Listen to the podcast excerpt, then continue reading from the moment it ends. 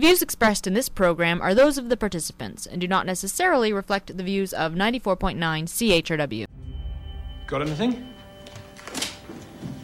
Not much. She's German. Rache. German for revenge. She could be trying to tell us Yes, thank you for your input. Uh, she's German. Of course she's not. She's from out of town, though. Intended to stay in London for one night before returning home to Cardiff. So far, so obvious. Sorry, obvious? What about the message? Dr. Watson, what do you think? Of the message? Of the body, you're a medical man. Well, no, we have a whole team outside. They won't work with me. I'm breaking every rule letting you in here. Yes, because you need me. Yes, I do. God help me. Dr. Watson. Hmm. I'll do as he says, help yourself. Anderson, keep everyone out for a couple of minutes. Well, What am I doing here? helping me make a point. I'm supposed to be helping you pay the rent. Well, this is more fun. Fun? There's a woman lying dead. Perfectly sound analysis, but I was hoping you'd go deeper.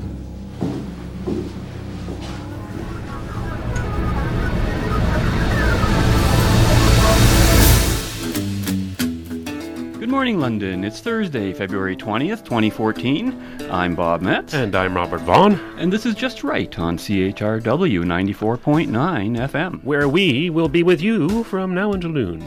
No, no, not right wing. It's just right. fade into color and color into black and white. Under the bedclothes, everything will be alright. And 519 661 3600 is a number you can call to reach us or write us at feedback at justrightmedia.org. And today on our slate of subjects to discuss, I understand in the second half of the show we'll be talking about the Olympics. Is that correct, Robert? As much as I know about it, which isn't very much, but yes. Well, we're going to learn what you don't know then, I guess, in the second half of the show. Oh, well, you better set aside a lot of time because I don't know a lot. Now, for the first half of the show, if you heard our openers, you know I'm a real sucker for just about any any Sherlock Holmes scenarios and interpretations.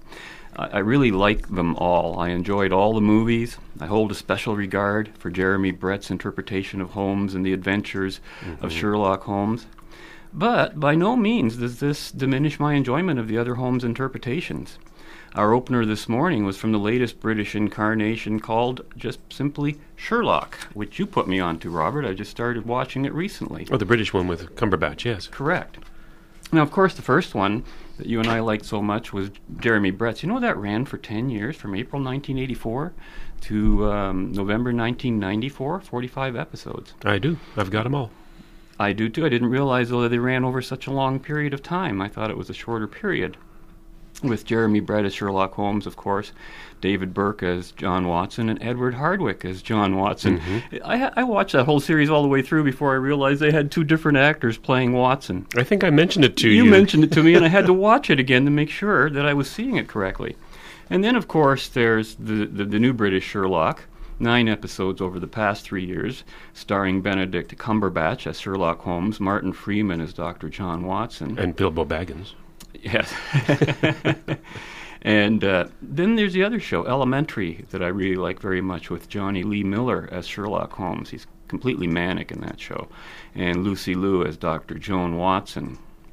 Now, I really hate to lose the opportunity to watch all of these marvelous stories and interpretations that are based on the original Arthur Conan Doyle character, which is why a particular copyright court case going on in Chicago may affect our ability to do so. You heard about this? Uh, yes. Yeah, yeah. Yep. Well, for those who don't know or aren't certain, you know, uh, Sir Arthur Conan Doyle was the person who, of course, wrote all the sh- original Sherlock Holmes stories. A British novelist, nephew of Richard Doyle, born in Edinburgh, Scot- Scotland, May 22nd, 1859. He was educated at the Roman Catholic College at Stonyhurst, Lancashire, at the University of Edinburgh and where he graduated as a doctor of medicine. After serving as a physician in the Boer War, he began his writing career with the Great Boer War and the cause and conflict of the war in 1900. He immortalized his fictional character Sherlock Holmes in The Adventure of Sherlock Holmes, Memoirs of Sherlock Holmes, The Hound of the Baskervilles, and many other short stories. Taking up the study of spiritualism late in his life, he wrote History of Spiritualism and other works, and he died in 1930. So this leaves a history of his stories. And as what has happened now, according to this article that appeared in uh, the National Post January 4th by Jason Kaiser, the not so elementary case of Sherlock Holmes. Copyright on Doyle's work expires. And this is interesting.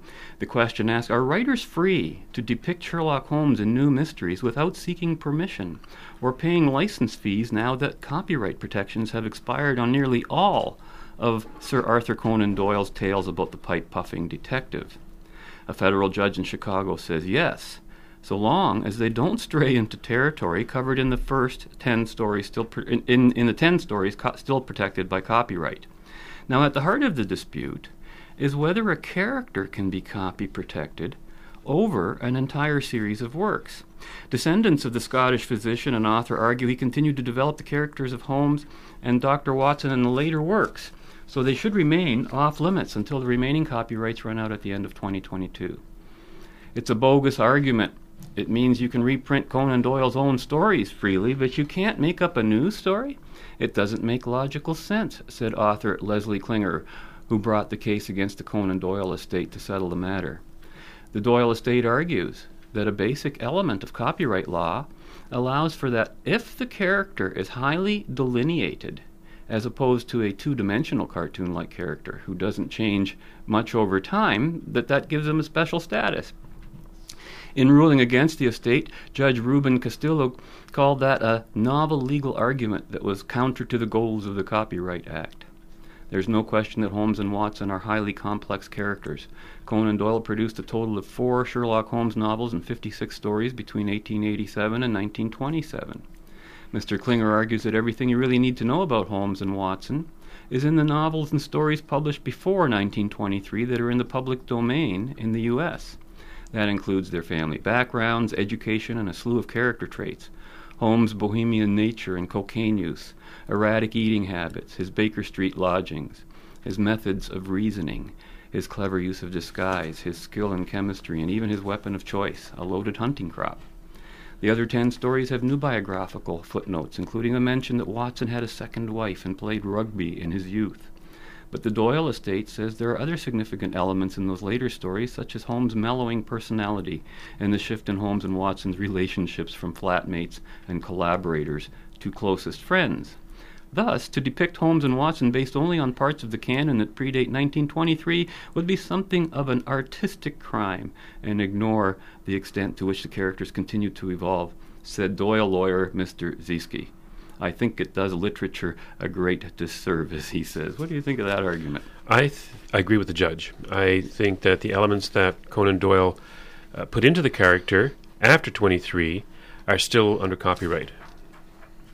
Oh, so you're saying with which you're agreeing? You say they are under a copyright. Well, I agree with the judge in that, um, for example, uh, his second wife, um, Watson's second wife, for example, that element should not be put into any new story regarding uh, Holmes and Watson because Conan Doyle created that element of the character, um, and that's still under ca- uh, copyright.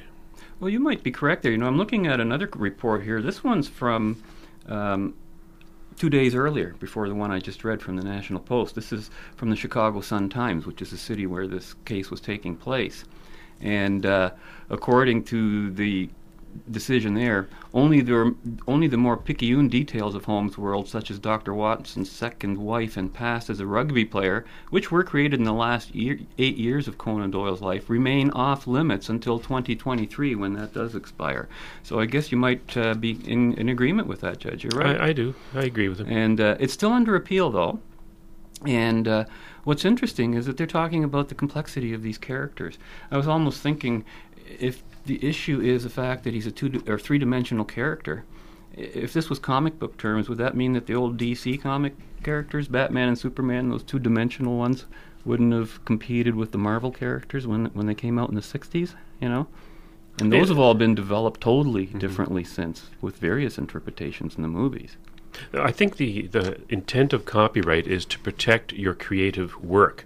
Now, there's the work it, go, it goes into creating a character, and then there's the work that goes into developing that, that character over time. To say that, yes, I'm going to copy your character and I'm also going to copy what you just wrote about him, or, or more recently wrote about him, that I think is going a little too far. Sure, you can copyright the, uh, copy the character, but not the elements that progress over time that are still under copyright. That's my point Now, of view. now, you're you're a fan of the current Sherlock Holmes shows going Oh, very right much now. so, yes. Um, would you say they've violated any sort of copyright in that regard, or do you think they're doing the I've right thing? read all of. I've read the canon. I've read every single um, uh, Arthur Doyle uh, Sherlock Holmes. I have that all, uh, and I've seen all of the Brett ones many times over. I've seen everything that I can find on Sherlock Holmes, and I don't know because again, it's such a complex character. This is a very interesting copyright case because you have a complex character with many um, personality traits and many historical elements given to the character developing over time. So I couldn't t- tell you whether or not uh, uh, Watson's second wife was uh, before 23 or after 23. I leave that to the lawyers. I'm just ent- ent- entertained by Cumberbatch and Freeman right at the moment. Well, what makes these characters interesting to me, you know, I, I always find everything by Arthur Conan Doyle fascinating. Like all of the um, Sherlock Holmes interpretations have been interesting to me. I I just like them no matter who they are.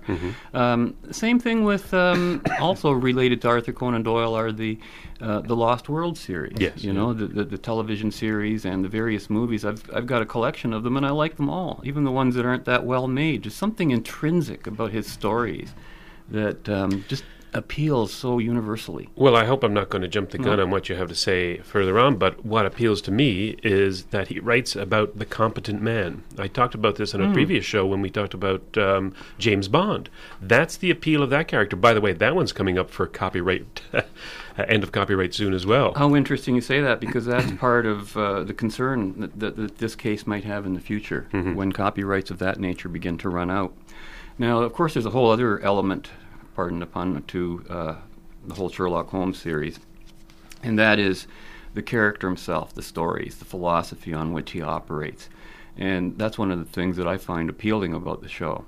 So what I've done here, what we what I want to do in the next quarter is discuss the philosophy of Sherlock Holmes and and uh, particularly the one from the series Elementary, which I've just recently started watching. Now, many people might conclude, given the content of the following audio bites that you're about to hear, that I would not like the Sherlock Holmes show Elementary from which they've been selected, especially given that Ayn Rand insult that you told me about. Mm-hmm. In fact, that was the thing that attracted me to the show when you told me about that. I said, I got to find out what he, what, what he says about Ayn Rand and why. But I really do love this show and would recommend it to anyone. It's a fun ride, intelligently written, great stories, great characters in both Holmes and Watson, Watson more about that later etc., etc. But, and the big but, the show has some elementary philosophical contradictions and misunderstandings that are shared by so many people that it's a rare opportunity to place them under the microscope for clo- closer examination. So I've done something a little bit different here. I have selected six unrelated to each other conversations from the series, unrelated in terms of the plots and episodes from which they were drawn, but very related to each other in terms of their philosophy and their sense of life. In the way I've arranged them here, Robert, the first three audio selections on this side of the bumper all express some element, I think uh, maybe the best word to use is moral relativism. Would that be the word? Though even here, with some contradictions involved. And, uh, and all that's topped off with that apparent rejection of Ayn Rand. And then the three audio selections on the other side of the bumper seem to reveal a Sherlock character who's very much like Ayn Rand in more ways than he might care to admit. So listen carefully, because this is what we'll be talking about when we return. I was shocked when I heard the news. I, I still don't believe it. I can't deny what I'm hearing in the press about Donald, but he was my friend. He donated his services free of charge as this council's CPA. And as for our investments, the council never lost a dime. Every penny has already been accounted for. Can you think of why he might have left the council alone? Maybe as he was stealing from others, he saw his work for us as a kind of karmic counterbalance, a way to do some good to make up for the bad. Whatever the reason, I'm grateful. So Donald Hauser was a swindler with a heart of gold. Very few of us are either completely good or completely evil. It would appear that even Hauser had a moral line that he would not cross. Oh, you're upset with me. You know, for a genius, you can be a real Nimrod. You know that I have to testify tomorrow, right? Which means I get to lie under oath about puppies and, and wide open doors Shouldn't be a problem if we stick to our story. There's nothing they can do. Well, if, if you bothered to come up with a better story, it wouldn't be so obvious that we were lying. You're practically daring them to fire us. Do you think I'm letting my ego play too big a role in this affair? This is not about your ego. I know that we color outside the lines a lot, but this time Belle got shot. Doesn't that give you pause about how we do our jobs? No. Why not? Why do we get to be above the rules? Because our methods work. And I'm comfortable that our actions are guided by a morality which supersedes any clumsy employee manual. The danger with rule books, Watson, is that they offer the illusion that leading a moral life is a simple undertaking, that the world exists in black and white. Welcome to the Greys. Kleinfeldtarianism. Catchy name.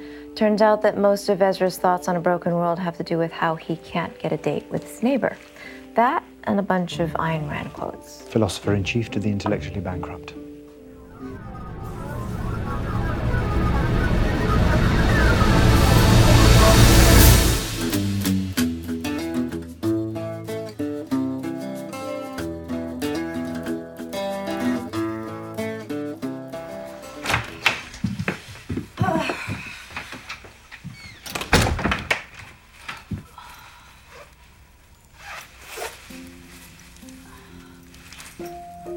Oh my god.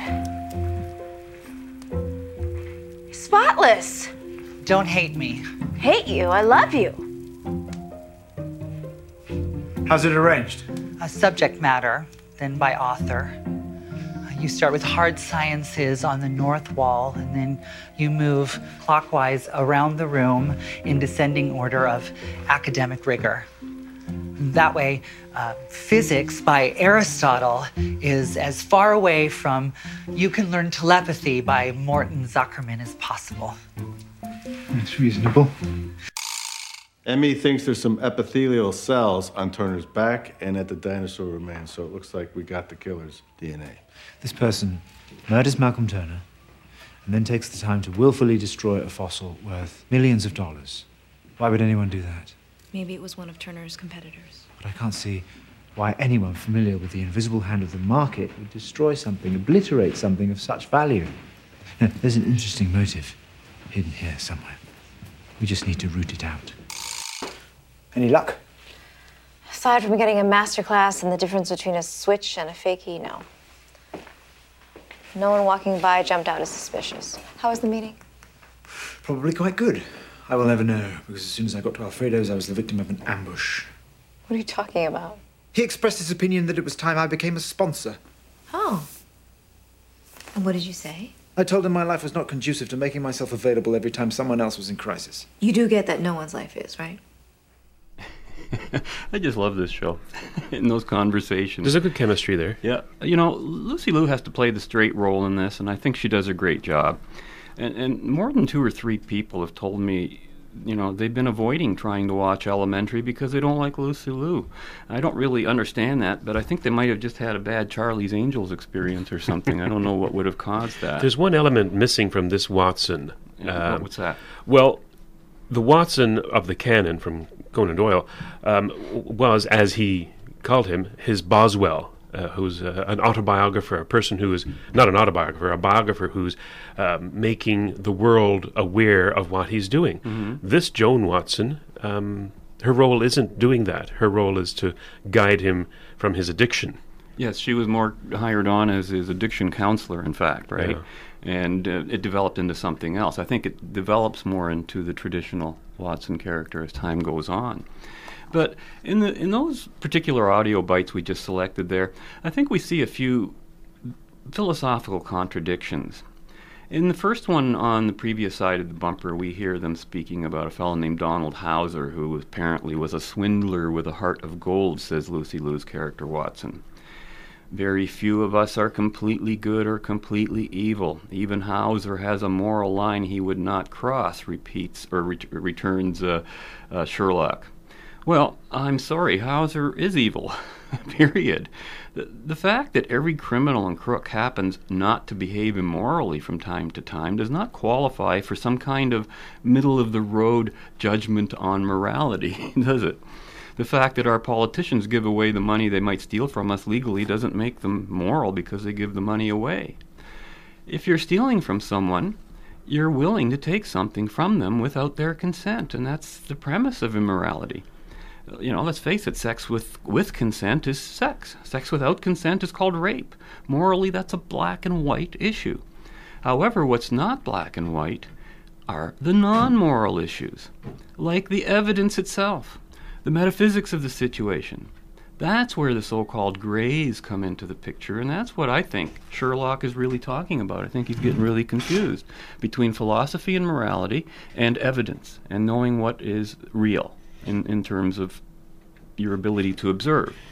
If you witness a crime yourself, and you trust your senses and you trust your reason, then there's no gray involved in your mind as to whether something, you know, somebody did something quote wrong or not. You can morally judge without fear of error. If you don't trust your senses or aren't reasonable, even if you witness a crime, you're no longer in a clear position to morally judge. How can you know if what you saw was really a crime? Maybe the person murdering someone else was really acting in self defense. Maybe you hate the victim and like the perpetrator. And doubt grays the clarity of your judgment. Those are the things I think that Sherlock is talking about. And they're not the things that Ayn Rand talks about. But morality itself, being an abstract principle, is always a completely black and white issue. And that's what Ayn Rand talks about not what Sherlock talks about. You see the difference just on that Yes, point? yeah. And then in this other scenario, the second one, Watson says, Well, you're asking me to lie. Why do we get to be above the rules? She asked. First of all, yes, they were, quote, lying, but they were lying, you know, for a moral and good purpose, right? They were trying to do, they were protecting the truth. And uh, yeah, we've all got colds here. Eh? Sorry, yes. Uh, but he replies, the reason we get to break the rules or be above the rules is, quote, because our methods work. And I'm comfortable that our actions are guided by a morality that supersedes any clumsy employee manual, he says. The problem with rule books is that they offer an illusion that leading a moral life is a simple undertaking, that the world exists in black and white. Welcome to the grays, he said. Now, I don't know if you remember, but we actually broadcast a whole show on this very theme, in which I basically argued that rules are made to be broken, but principles cannot be broken. Uh, a rule is often, you know, just a, a substitute for a principle, and it's only a short term one. It's often just a crutch to rely on when the principle to be applied may not be so clear, or when the rule itself is in direct opposition to the principle.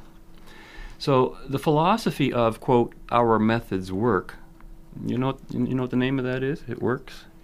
If it works, there's a name for that philosophy. What Called is it? Pragmatism. Oh, yes. Right.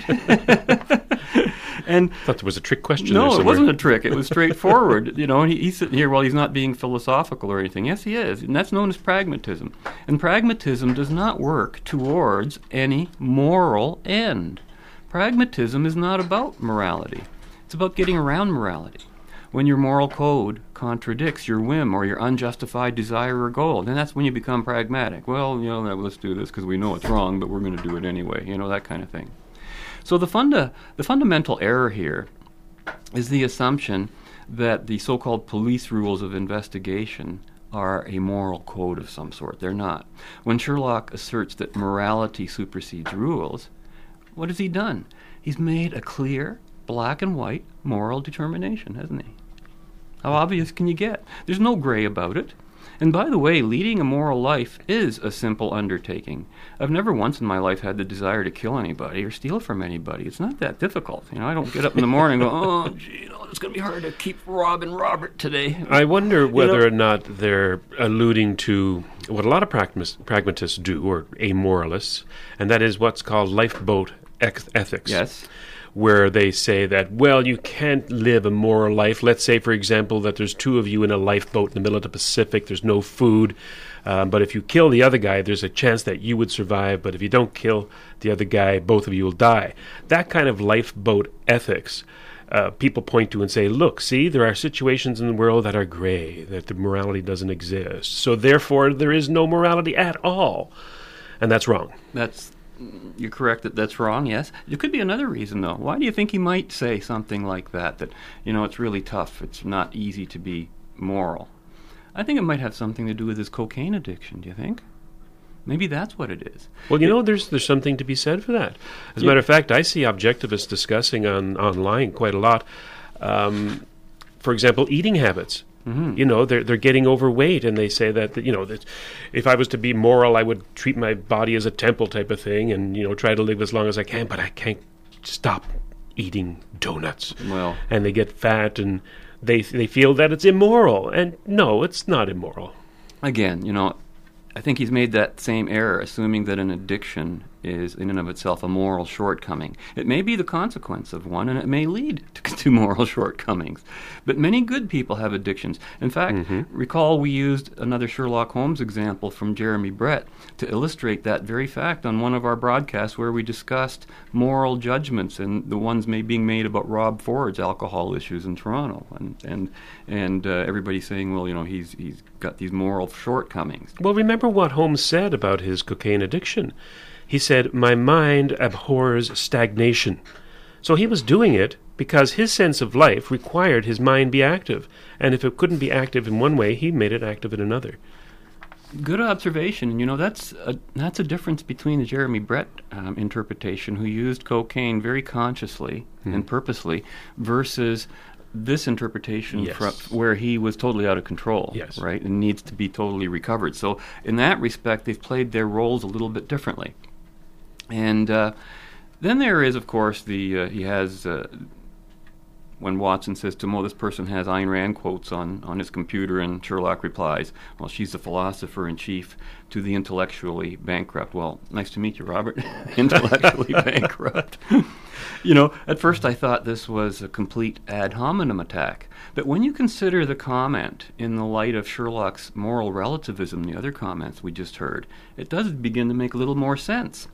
Um, but that Sherlock used the word intellectually, you know, intellectual bank, intellectually bankrupt, rather than morally, is a bit of yet of another contradiction in his philosophical reasoning and ability to value abstract ideas objectively.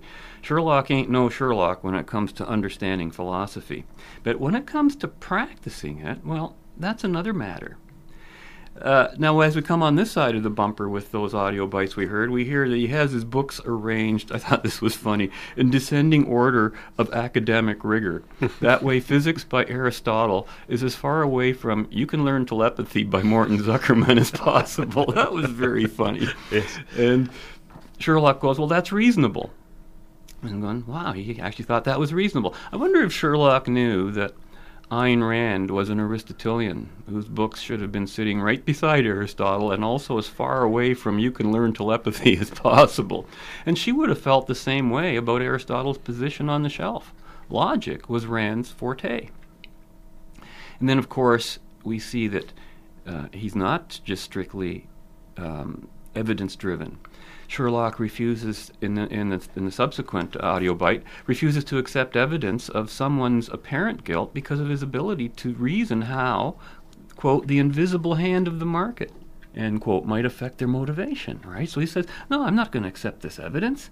I know about the, the invisible hand of the market. This doesn't make sense. And of value. He detects a contradiction in the police conclusion. He uses reason, not the evidence at hand, to determine that the evidence itself is misleading. Right?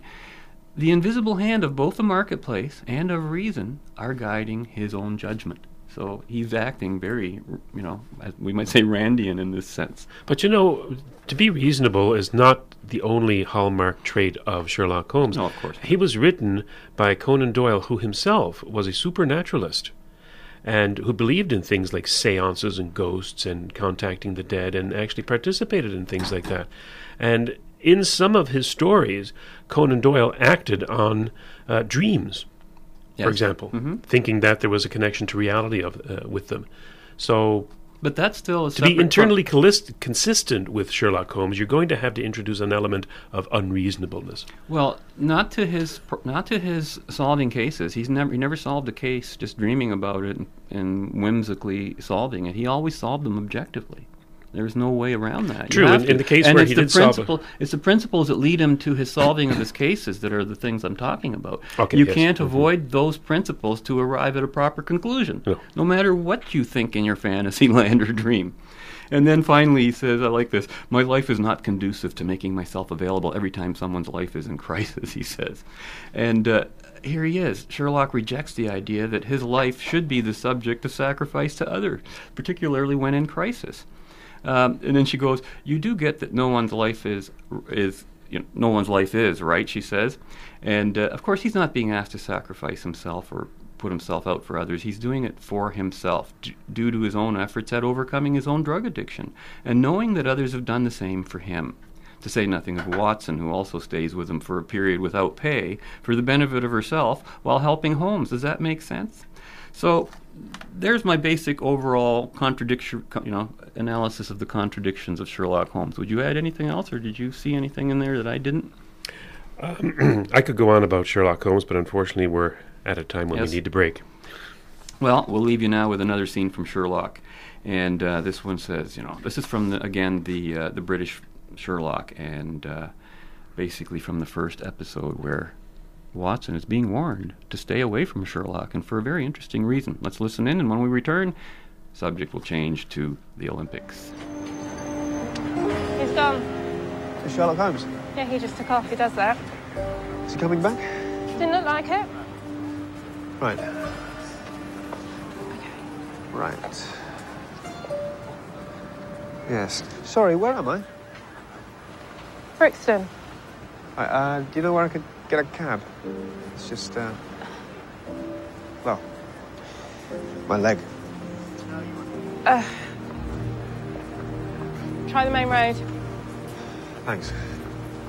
You're not his friend. He doesn't have friends. So who are you? I'm. I'm nobody. I just met him. Okay, bit of advice then. Stay away from that guy. Why?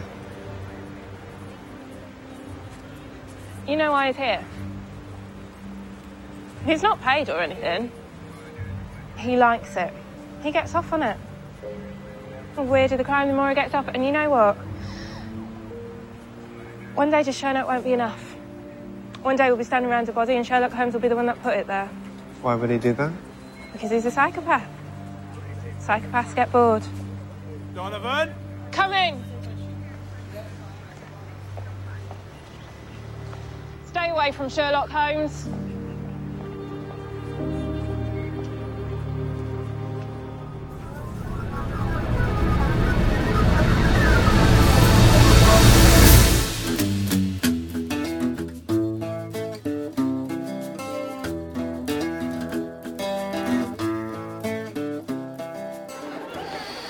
Occupation? Athlete? Amateur. I want that specified. Amateur athlete. Hmm? Do you, do you have any more traditional occupation as well, Mr. No, no. I used to, but uh, it took too much time away from my training. Uh-huh. What are you training for, Mr. Prito? Isn't it obvious? Decathlon? Mm-hmm. Olympics. 1980? Mm-hmm. If I'm ready. Otherwise, 1984. What's your age, Mr. Prito? 43. I'll save you the trouble, all right? I'm going to be 45 for the 80 games. I'll be 49 in 1984. Huh? Foolish, you're thinking. Oh, yes, he's lost his mind. He's gone bananas. He's saving the trouble because I've heard all of that before, all right? It never crossed my mind. Oh, sure, sure. There have been too many noteworthy accomplishments all over the world from people much older than you are. Yeah? Yeah. It's true. Not too many people are aware of that, you know. That's right. I'll give you an example. Grandma Moses didn't begin painting until she was in her late 70s. Yeah, that's right. Eamon de Valera was president of Ireland at the age of 92, right? Exactly. Right. And then there's Senator Strom Thurmond. What? Fathered a child at the age of 74. Oh. I guess his only abstentions have been on the floor of the Senate. Political satire. You hear me? Do you hear me now? And that's uh, where this show is all about political satire. That was Barney Miller, of course, and Dietrich. Yeah, that was funny because uh, there was this disconnect between this guy who's so into the Olympics, which is so much a political event, and no no connection to politics at all. Just as an aside, uh, I watched that episode when you told me you were going to drag a clip from it, and uh, to talk about an intellectual character, Dietrich. Um, was inviting people to a party at his house. Oh, yeah. and the party games, one of the adult party games, uh, was that oh yes, you take it, you you draw a name from a hat of 14th century philosophers, and throughout the conversations of the evening, we have to defi- decide who you are. and he's and he's inviting guys like Wojo Howitz over. anyway, um, Olympic Games. Olympic Games. Um, they were talking about um, the javelin thrower there back in the days when uh, uh, they didn't have all the sports that they do now. But have there ever been an Olympic Games that you can think of that there hasn't been some controversy of some form? You know, there's actually Isn't a. that uh, what, what they what they have them for for the controversy? You'd, think so, Uh, wouldn't you? Every time they're on, there's something going on. There's actually a website devoted to the listing all of the controversies to all of the Olympic Games, and it goes back to 1908. Now there was two games before that, so I don't know how well they were documented, but I'm sure there was controversy then as well. But scandals, terrorism, controversy, it, it's all part of the Olympic event. If you think about it, I'm not a sports fan. Well, let's face it, the eyes of the world are always on those events, and people like to get in front of the camera, don't they? Uh, yes, as a matter of fact, um, the Pussy Riot crew were just recently uh, seen being whipped by a Cossack policeman uh, because they were protesting underneath the uh, Olympic banner. Isn't that something? Funny, yeah. Anybody to to get attention, but uh, and most recently I- here in I, I heard another radio station report that this morning, and they were afraid to say the name of the group. Oh. it's just Pussy Riot, a little Yeah. little Yeah. furry cat Yeah. and riot. I mean, what are they talking about? Anyway, uh, here at home we have a controversy somewhat. You had uh, uh, Tessa Virtue and Scott Moir, the figure skaters, both from London, uh, London area, London Ilderton, um, received a silver medal in the ice dancing competition in Sochi. They were gold medals before that, and they received very low scores from one judge. And that's the subject of controversy uh, when many experts suggested that it was artificially low and, and undeserved. Uh, but, you know, such is the nature of subjectively scored competitions. And I really can't get into those kinds of comp- Actually, I really do enjoy watching them if they're on. I will watch uh, ice skating competitions like that, the dancing that. They're, they're just so unbelievably defy gravity when they when they go about that Mm. routine. But the, but to to say that oh I'm going to root for this one or root for that one when it's all subjectively decided upon takes away some of the, the you know, fun of it. We we talked about that off the air before, and, and to me it seemed that there were certain sports there that almost fell under the classification less of sport and more of art in a way. Yes, yeah. And a, as you get towards art, which would be figure dancing and things like that, it becomes more subjective, doesn't it? Just Well, of as a certain nature, like you're not scoring specific points in a hockey game where Yeah. everybody sees the, the puck going and no one's going to. I It's mean, there are in or not, yeah. yeah. Again, it comes down to, to evidence. you know, did, Yes. did you see the puck go in? But nobody's going to argue about did it go in. Well, will we give them a score or won't we? Yeah. You will give them a score. As a matter of fact, Desmond Right. Virtue even commented on that. Says maybe that um, that particular judge didn't like this kind of style. Fair enough, I suppose. Hmm. Um, you know, over the years, though, there, there there have been many political controversies and boycotts, a blatant scoring bias, like um, uh, when during the Cold War, there was a lot of that going on, where you get the Soviets and the Western uh, countries, if they weren't boycotting the games, uh, judging unfairly. Yes. Um, terrorism, um, death, billions of dollars being of taxpayers' money being spent or flushed down the toilet, sex discrimination, bribery, use of performance-enhancing drugs, all a sideshow to the true spectacle of human glory, which is the games. Mm-hmm. Now, I can't say that I am a particular fan of the Olympic Games. I don't watch them usually, nor most competitive sports for that matter. I just don't get into it. It's not. It's not as a matter of principle or anything like that. It's just a matter of taste. in entertainment. I- don't find that too entertaining to watch sports. It's not the end of the world. So one team will win, one team will lose. Let's move on, type of thing. It's not like Sherlock Holmes, which talks about uh, philosophy and ideas and becomes part of the culture. And people can, um, if it endures, people will talk about it for years and years to come. That's different than sports. Sports is going on all the time. There's winners, lures, losers, and um, there are just a few defining moments that people refer back to, um, to to say that I've been there, I saw that in a sports match. I do recall the seemingly unnatural abilities of athletes like Mark Spitz, for example, in the '72 Olympics.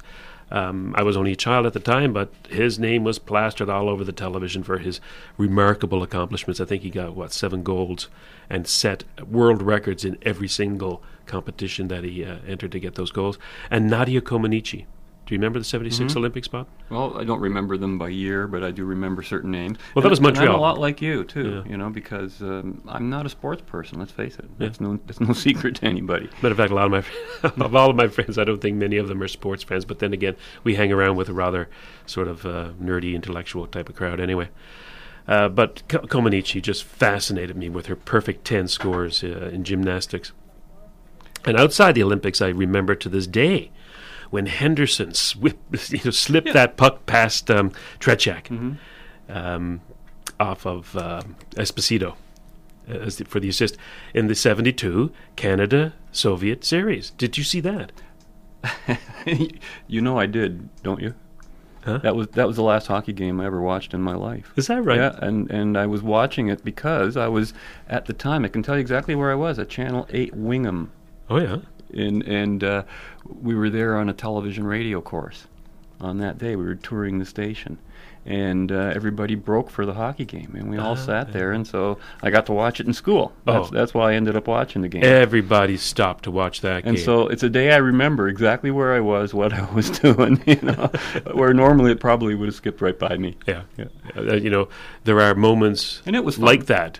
You know, i- i- but other moments like that. But for the most part, I don't achieve much satisfaction in watching You know, sporting events. You just got me thinking about something about my not watching certain sports. You know, with ice figure skating and things like that. I, li- I like watching it too, and when I do mm-hmm. see them, I mean, I go, "Wow, that's amazing." But you know, I get this sense of foreboding whenever these events are on. I'm going, oh, especially when it's live. All right, I'm going, oh, I don't want to see anything go wrong. I don't want to be here when something goes wrong or somebody trips or falls. It really bothers me. I know what you mean. And and it's almost puts me off of watching it. I'd, I'd watch it later after I heard it was perfect. Okay, now I'll watch it. Now I'm comfortable. Yeah. Uh, maybe that's got something to do with it. Maybe that's There's a lot of uncomfortable feelings uh, when you're watching these sports. For example, in when speed skating, live, if yeah. somebody trips in speed gate skating, Mhm. okay, you've tripped. You shouldn't have uh, finished. You know, you, you, tough luck for you. But when they trip and fall, a lot of pe- other people trip and fall over him, and that to Oh. no fault of their own, they can't finish the game and Oh, lose yeah. because of that. That kind of thing makes me feel really bad for them. Um, you know what I really uh, take interest though in uh, things like the Olympic Games and, and national events or international events is, for example, the politics. When I hear fifty billion dollars being spent by Russia on the Sochi Games, I feel I'm watching a colossal waste of money. For what? You know, it's a, a bit of entertainment mm-hmm. to get on the records and all that. Fifty billion dollars. Well, I heard a caller on a, another radio show earlier this week who was over in that part of the country and had gone through the whole, you know, Ukraine area and all Soviet area, and he's talking about the poverty there, the abject poverty. People still using outhouses. You can't get water without walking several blocks and filling a bucket and bringing it back. Uh, alcohols, alcoholics all over the place. Um, just a dramatically depressed pure poverty place, and yet they've spent these billions Yeah. on these events. And the contrast, I mean, it's bread and circuses all over again, just like we were talking about last week. You know, the uh, uh, International Olympic Committee has never awarded the games to any African city. And perhaps for good reason, because they can't afford things like this.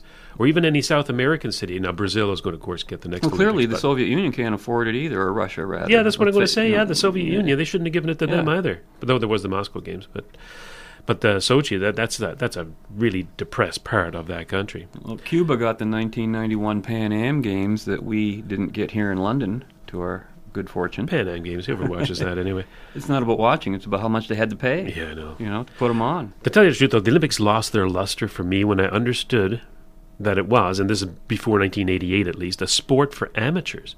Anyone who made money from their sport was forbidden from competing. To me, this meant that the uh, gold medalists could not rightly claim to be the best in the world at their sport, as those who might have truly beaten their socks off were sidelined for taking pay for their athleticism. This was particularly rankling when we saw the, the amateur hockey teams compete against the Soviet Red Army hockey teams during these games. Do you remember that? Mm-hmm. Everybody was saying, well, the Soviet Red Army, yeah, they're paid as soldiers, but all they do is play hockey. You know, they, it's just so unfair. I know I found this little interesting uh, tidbit online about why only amateurs were allowed to compete. Uh, quoting here. The ethos of the aristocracy as, egem- as, as exemplified in the English public school greatly influenced Pierre de Coubertin. The public schools subscribed to the belief that sport formed an important part of education, an attitude summed up in the saying, mens sana in corpora, uh, in corpora sano, a sound mind and a sound body. In this ethos, a gentleman was one who became an all rounder, not the best at any one specific thing. There was also a prevailing concept of fairness in which practicing or training was considered tantamount to cheating. Those who practiced the sport professionally were considered to have an unfair advantage over those who practiced it merely as a hobby. And this is how the Olympic Games began, was a sort of a gentlemanly sport of all- all-rounders. You know, let's see how let let's see how you can do throw the discus there, Giles. You know, Maybe that's how they should have why they should have arrested that fellow on Barney Miller because he was practicing, trying to become a professional while insisting he was an amateur. is going against the Yeah. Olympic ethos. Right. You know, I couldn't get around my head, my head around the performance enhancing drugs either. I don't know what you think about this. Uh, we haven't discussed it, but for one, th- for one thing, wouldn't it make sense to take whatever measure one could to enhance their performance? For example, you'd eat it a lot never of made sense to me, like like eating a good food. you Right, know? you'd eat a lot of protein to develop your muscles necessary for weightlifting, for example. Why not take steroids to, to help build your muscles?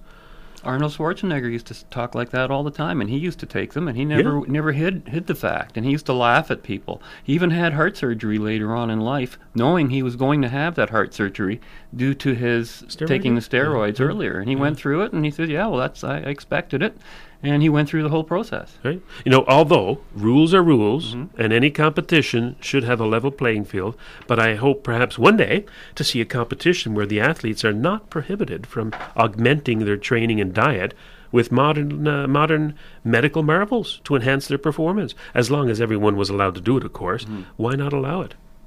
Anyway, let's take a little break. And uh, when we come back from these Hogan's Heroes clips, some more great TV, we'll uh, finish off our Talk conversation more on the Olympics. Yep. Excuse me, gentlemen. You got some smelling salts? Smelling salts? Yeah, your boy battling Bruno's clobbering Kinchloe. Marvelous. Get the smelling salts. Jawohl, Commandant. Look, Kinch is supposed to be the sparring partner, not a punching bag. That Bruno's a real killer. That's the god who will bring the championship to Stalag 13. Hey, Schultz, hurry it up. A killer. I'm glad someone around here is dangerous. I like to see this myself. Come on. Schultz! There he is, General. A great example of a fighting man in action. Hmm, what a specimen. Yeah, I wish he was one of ours. I meant battling Bruno, not the prisoner. He knows that we're here, so he's going to try and put on a show.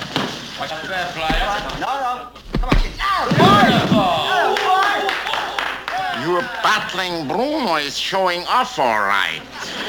A lucky blow, that's all, Herr General. Foul! I saw it very clearly. Foul! Foul!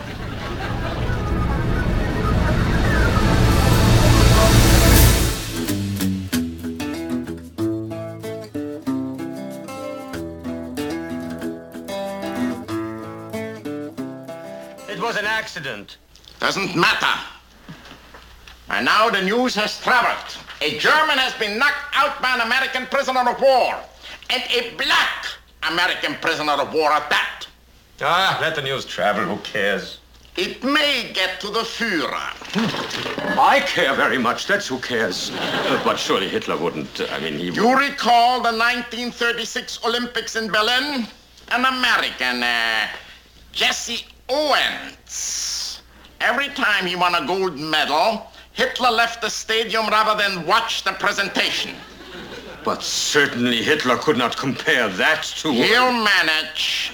Don't worry. Surely battling Bruno would not let himself be knocked out again. Yeah, I keep my eyes open, Herr Kommandant. Yeah, yeah. Not good enough. We must even up the score. It must be known a German can beat an American at anything. Klink, arrange a fight between your champion here and Sergeant Kinchloe. And Klink Bruno must win. That's an order. Well, I can't guarantee that. But you will. You mean cheat? Don't bother me with details. Funny show. I really enjoyed Hogan's Heroes. Back to the Olympic Games, you know, the, for me, the, the worst part of it, and this is going to be a bit of a downer, I'm afraid, is the opportunity it lends for protest, uh, especially to uh, Islamic terrorists uh, to show their madness. I single out, of course, Islamists, Islamists because um, they're primarily the cause of the vast sums of money being spent on security for the Games ever since the Palestinian Black September terrorists murdered members of the Israeli Olympic team in 72. And today in Sochi, the threat from Islamists still exists, as Chechen Islamists have threatened to disrupt the Games in an effort to further their murderous Sharia madness. But we can't stop the world just because a bunch of lunatics want to terrorize us. Life goes on. There's an interesting uh, meme going around social media. I don't know if you've seen it, Bob, of a sign by a protester uh, protesting China's hosting of the Winter Olympics. It read, um, quote, would we have allowed Nazi Germany to host the Olympics? Unquote. That's very funny. Yeah, some, some might think it's a joke, but apparently it was created by some youthful, ignorant protesters of China's treatment of Tibet who didn't realize that, yes, we actually did allow Nazi Germany to host the Olympic Games in 1936, with Hitler actually presiding over some of the ceremonies. Yes, and everyone was very pro-fascist in those days. It didn't matter which side of the ocean you were on either. It wasn't, and there were a lot of Hitler fans all over the world. Oh, sure, yeah. It wasn't just a lot of uh, anti-Semites yeah. too. Uh, that was uh, de rigueur at the time, I guess, to be anti-Semitic. But and speaking of the 36 games, we had the delicious spectacle of Jesse Owens, a black man, as uh, you know, the most successful athlete of those games, by the way, having won four gold medals, standing on the rostrum in triumph over the efforts of Hitler's supposed superior race. Yeah, that must have driven him nuts. Yeah, they actually did the Nazi salutes, you know, the um, the winners in those games standing Yeah. on that uh, rostrum. They stuck out their arm and salute a Nazi salute. Uh, and Owens did a, a re- traditional American salute, you know, uh, hand to to the to his temple. And as well, there were the 13 medalists uh, of the 36 games who were Jewish. Heaven forfend. Political spectacle and corruption aside, the most delightful part of the most recent games for me has to be the opening ceremonies. I particularly enjoyed watching Daniel Craig as James Bond accompany the Queen on a parachute jump into the stadium for the 2012 London Games. Did you see that? Yes. Uh, that, was, that was priceless. Uh, the mechanical failure at the opening of the Vancouver Olympics was cleverly repaired with assistance of some imaginary ropes and pulleys at the closing ceremonies. I well I done. wasn't aware of that. No. No. Well, was there when- a mechanical failure? Yes, uh, they had these uh, torches, apparently uh, huge, huge torches in the middle of the field, and uh, they were they were being raised in the opening ceremony. Right, one didn't want to go up. Okay, it was stuck, Oh, and so of course everything went on. The show must go on, and every, and it did. But for the closing ceremonies, they red the, redid that, and when it stuck again, apparently. You had mimes come out there and pretend to pull on pulleys and, and levers and all that and pull it up. So they made light of it. Oh, and and, in doing get- so, they just it was. It Did was they fix it? well, obviously, yes. Yeah. Okay. but it was a great moment. Yeah. You know, those kinds of things, those spectacles. That's what I really like. Well, bread and circuses, right? spectacle. Isn't, doesn't everybody like a spectacle? They certainly You know, do. There's, there's nothing wrong with liking a spectacle. It's the way that they're being paid for these days. that's Yes. that's object, objectionable. Well, there's more. Yeah, there's lots of Mm. to object about it. For example, the the fact that uh, communist China. Uh, I don't even know if I can use that adjective anymore about, China because it is decreasingly becoming communist. Oh, I don't know about that. Yeah, well, it's certainly a dictatorship and a brutal one at that. But there's that spectacle as well. Um, their Oh, games. oh, you're saying they're becoming more fascist now. yes, more like us. Yeah. yeah. But in any case, you had the China games, and that show was phenomenal. Their opening ceremonies was phenomenal with the fireworks looking like footprints leading going to the stadium, and the drums, and, and it was just a, a, amazing to watch. Put aside the fact that it is a brutal dictatorship, you know, and a lot of these people were probably uh, severely treat, uh, treated if they didn't do things pro- properly. But um, that that aside, it was a spectacle.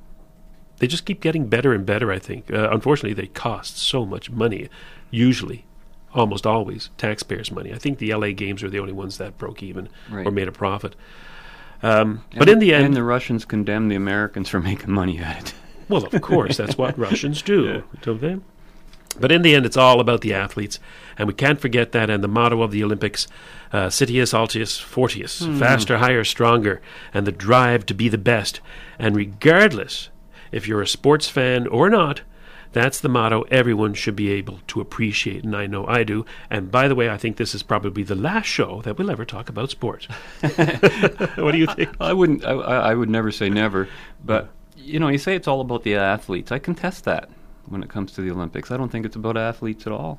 Really? No, I think it's about the countries. And when people say, "Well, don't bring any politics into it," I'm going, "Hello." It's country versus country. That's what the point is. It's Germany Oh, it's defeating France. It's completely nationalistic, yes. from top to bottom. So to say you want to take politics out of it is an absurdity. If it was really athletes competing with athletes, countries wouldn't even enter into it. There wouldn't be a nationality attached to anyone's name. Mhm. And yet we have this collective pride in a single individual's accomplishment that we all put upon ourselves as though we earned it too, which is not the case. Yes. We might have paid for it in some way. through Pride, pride is but- not a, a word I would use to describe the actions of another person. It's a word that I would use to describe my own actions.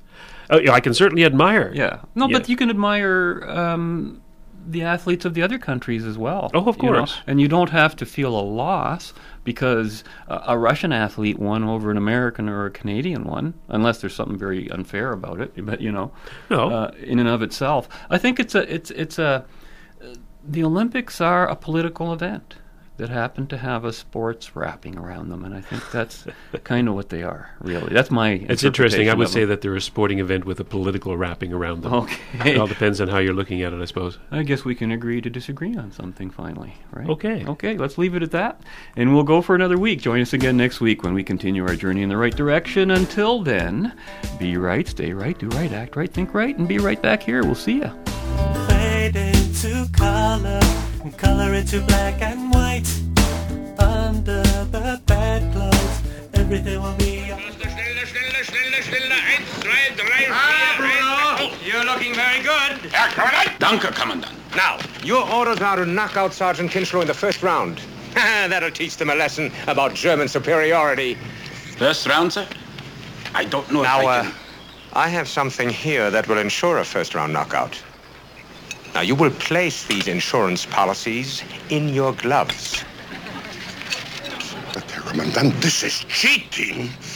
Schultz, all is fair in war. Herr Commandant, the sergeant of the Luftwaffe the man of honor, I object. Would you also object as a private in the Luftwaffe, huh? This is going to be a terrific fight. Right side, right, right, right, right.